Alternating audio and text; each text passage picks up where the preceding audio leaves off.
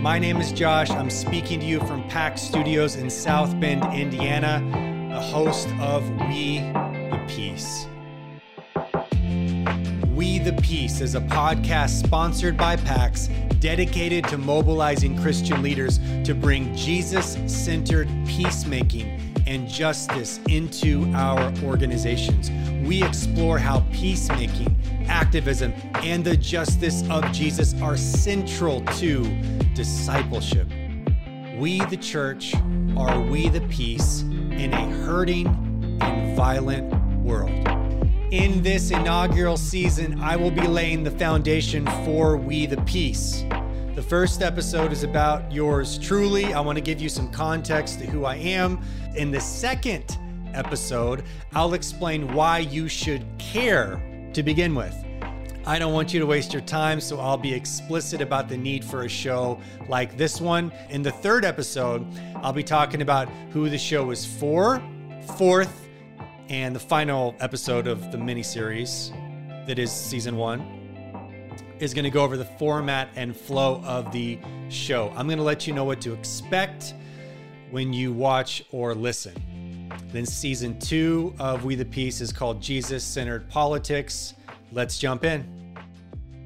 Welcome to We the Peace. I'm your host, Josh Buck. In the last episode, I explained a little bit about myself. In this episode, I want to tell you why you should care about this podcast. Here's the deal there are 850,000 podcasts and 30 million podcast episodes to choose from on the interwebs. And there are a bunch of them about leadership, lots of ones with white dudes like me spouting off massive amounts of information and really telling you read this, watch this, go there, buy this. So, why this one? Good question big picture, we have a leadership crisis, a church crisis in North America, and we have a theological crisis. These three things.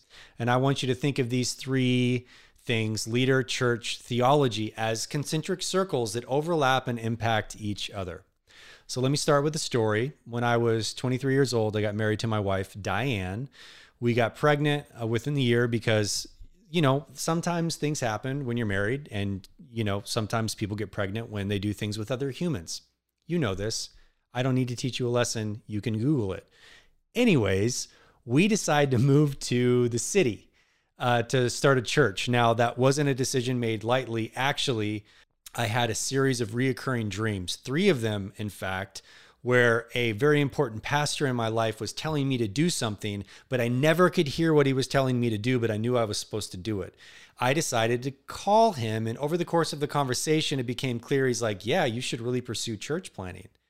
So I, I talked to um, my friend and boss at that time, John Marshall, went to the senior pastor. I was in Camarillo working at a church, and God called us to the city. And then we moved into a neighborhood called Highland Park, this beautiful, incredible community uh, for which we had an uh, amazing run of ministry before I had some really bad health challenges that I finally was taking care of.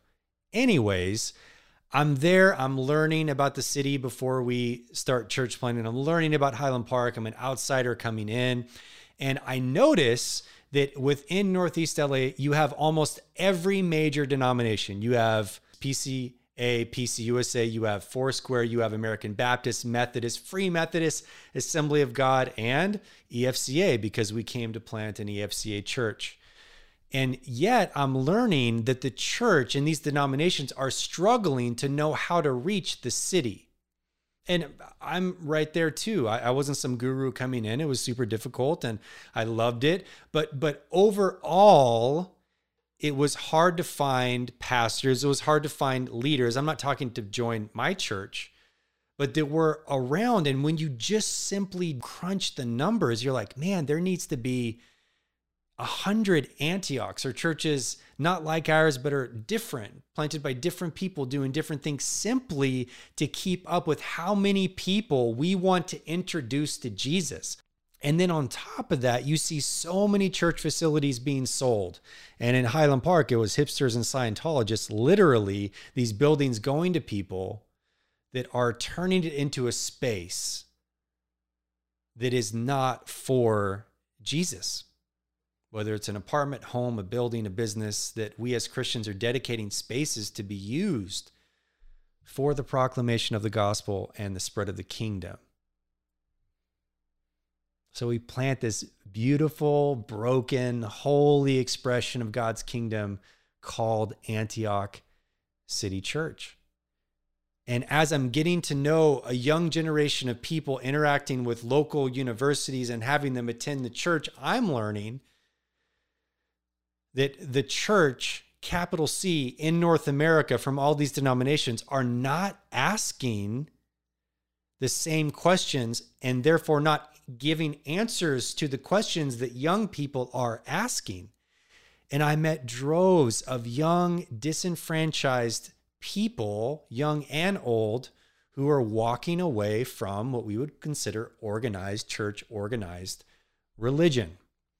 Now, it's a common sociological fact that as urban areas move and develop, eventually that will catch up with suburbs and that will eventually catch up with rural areas, regardless of the resistance in those communities.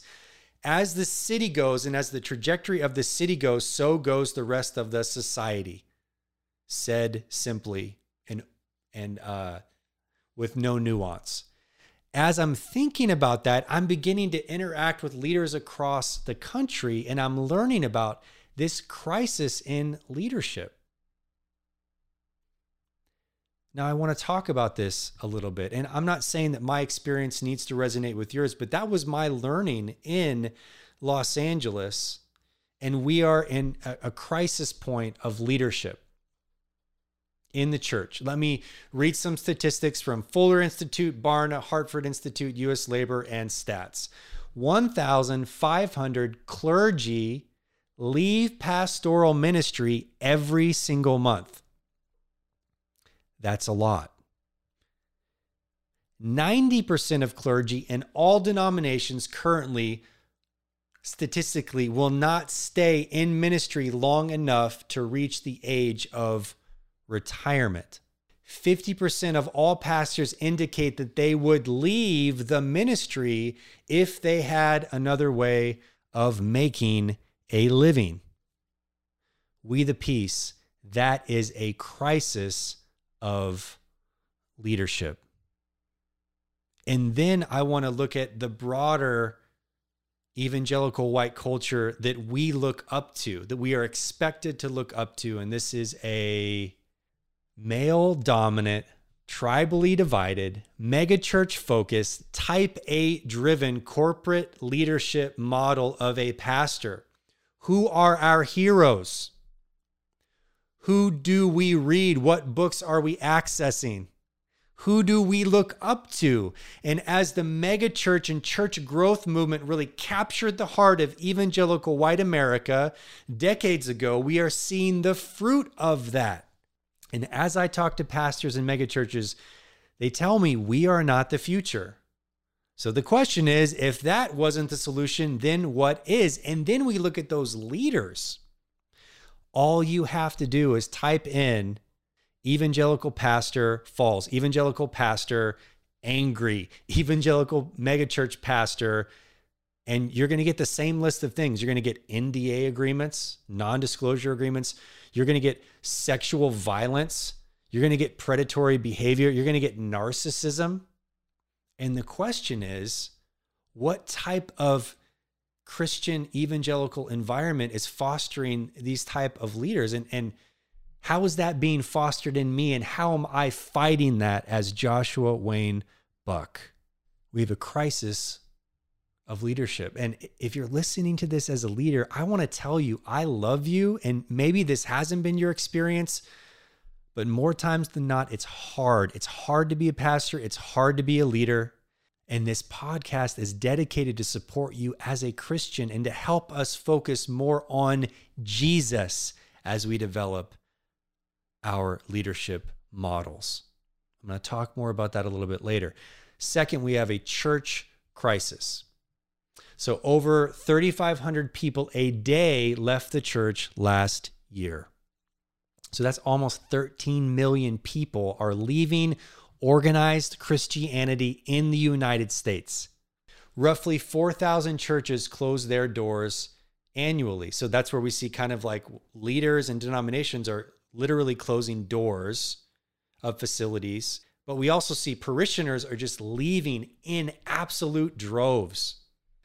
So, what about church planting? About 4,000 churches are planted every year with a 50% success rate, which is me being nice. 6,500 new churches need to be planted every year just to keep up with population growth, not including churches closing or people leaving the faith. And if you're wondered about, okay, well, what are aren't we ramping up with church planting? Aren't we really focusing on this? The reality is that church planting is at an all time low in American history. Leaders are leaving the ministry, churches are closing, and church planting is at an all time low. Why? You should be asking the question, why? There are two narratives, okay? Narrative number one the broader culture is changing the ground is getting hard and we are becoming more post Christian. Therefore, Jesus is simply less attractive and people are rejecting Christianity. This is an argument of the soil getting hard and the cultural forces surrounding leaders and churches is so different and so crazy that you know what? It's just tough sledding in the 21st century in a post Christian environment, we should expect this. Now, I actually do not buy this narrative. You look at the global church, the persecuted church, the church in China, and it is shameful to come to the conclusion that we're just being, as majority culture denominations, we're just being persecuted and the culture is just changing under our feet. I think it's absolutely ridiculous to have this persecution. We can't help it look what's happening to us mindset. Narrative two, okay, and I'm speaking as a majority culture Christian, our Christian imagination. This is language uh, borrowed from Dr. Willie Jennings. Our Christian imagination. So, the way in which we view Jesus, the church, the gospel in dominant culture communities is diseased is corrupted. Not that we don't have aspects of Jesus right, not that we don't have aspects of doing church and the gospel right, but we carry within our organized self a disease. And this leads to the third crisis a theological crisis. Theology is the way that you view or understand God and ecclesiology, which is a part of our crisis, is the way we understand and view the role of church. And we are hitting a theological and a ecclesiological crisis. So, this is a, a, simple litmus test for you as a leader. The church that you attend or work at, the pastors that you follow, do they look more like what you see in the four gospels in the early church and the ministry of Jesus? Or are we simply taking best business practices, Western cultural values, marketing tactics, and majority culture biases and viewing Jesus through those paradigms? This is where we say, Jesus, you know, we're thankful to have you as our Savior. We love that you're saving us from our sins, rescuing us from darkness, and placing our feet on solid ground. Thank you for saving us we will take it from here. We are the evolved ones. We are the enlightened ones. We are the modernists that have an answer to every single question. We know who you are. We've figured out the mystery and we move forward into Western enlightened practices. And that has been one of the biggest sins of our majority culture camp. Let me give you a very practical example. So, when I was church planting, uh, I needed to attend a training for church planting. And I went to a local seminary in order to do this training. It was Monday through Friday, nine to five. I was there with Robert Cruz, this incredible Filipino pastor who um, is still pastoring in LA at the church, but he's just the best friend of mine. And, and we did this together. And we're sitting there. The guy who's supposed to be the guru of church planting got up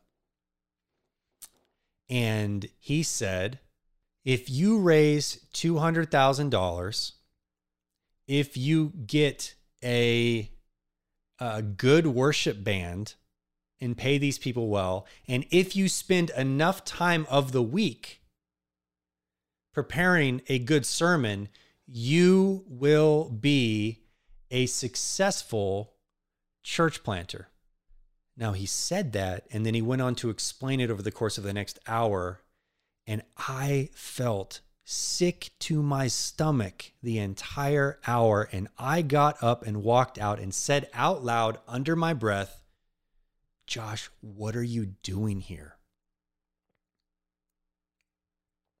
And it reminded me of a conversation I had in a different church plant tra- church planting training with a South African pastor who said, "All of you who are sitting here who are about to plant a church, the lie of the Western church, of the American church that we see clearly from South Africa, is that you have wrapped Jesus in business." You have wrapped Jesus in Western culture. You have wrapped Jesus in whiteness. You have wrapped Jesus in the best practices of corporate America. And this is your this is your sin.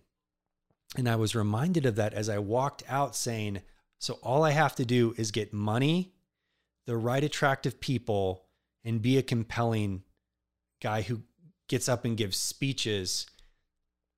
And that's the measure of success. And that's the measure of the power of God in our midst that was born out of this diseased imagination.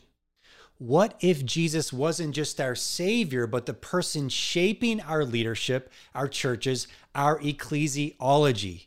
Jesus, the Savior of the church and the King of the church, but also a tangible leader of the church. When you think of all of the challenges in the 21st century and what we are up against as Christians trying to spread the love and message of Jesus materialism, militarism, hedonism, consumerism, expansionism, American exceptionalism, individualism, Eurocentrism, sexism, relativism, globalism, racism, colonialism. The Western majority church is not the solution, but what is the solution? Getting back to the historical Jesus, this holistic gospel, and a vision of God and church that is fully informed by Jesus. What would it look like if your philosophy of ministry was based on the ministry of Jesus? What would it look like if your politics was shaped by the Sermon on the Mount? What if we actually treated Jesus like the Word made flesh? We must make progress in our understanding of Jesus in this century.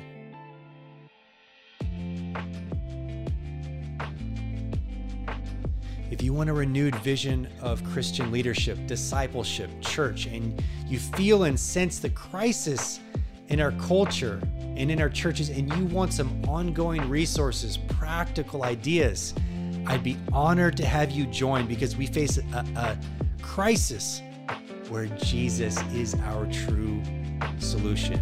And we, the church, can be we, the peace in a hurting and broken world.